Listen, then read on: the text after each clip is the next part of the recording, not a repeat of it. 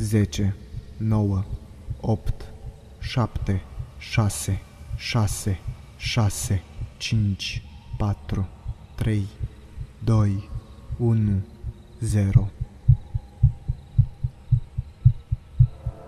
Peștera eternității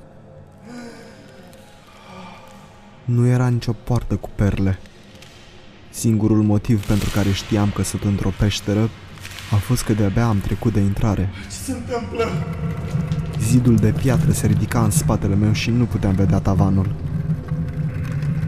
Știam ce este asta. Știam că despre asta vorbea religia.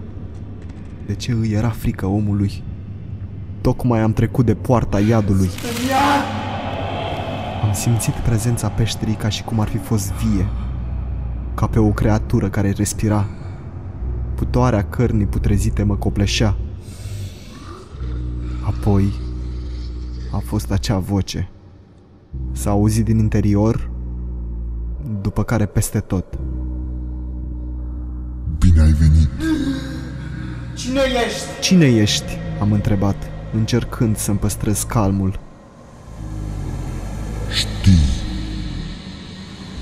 Știam. Știam cine este. Tu, tu, Tu ești diavolul! tu ești diavolul! M-am bâlbâit, pierzându-mi rapid calmul. De ce eu? Ce eu? Am fost cât se poate de bun. Liniștea a pus stăpânire peste spațiul gol, în timp ce cuvintele se pierdeau în întuneric. Trecuse parcă o eternitate până am auzit un răspuns. la ce te-ai așteptat? Vocea mi-a penetrat gândurile. Părea o ființă răbdătoare. Nu știu. Nu știu, nu știu, nu știu. Nu am crezut în asta. Nu am crezut niciodată în așa ceva. Am rostit. De asta sunt aici? De asta sunt aici. Liniște. Am continuat. Se spune că cel mai impresionant truc a fost că ai convins lumea că nu existi.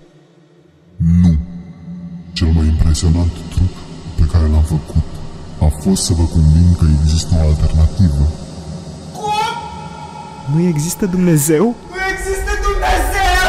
Iar peștera a fost învăluită în moarte și a început să tremure în infinitul ecou după ce a rostit cuvintele Eu sunt Dumnezeu.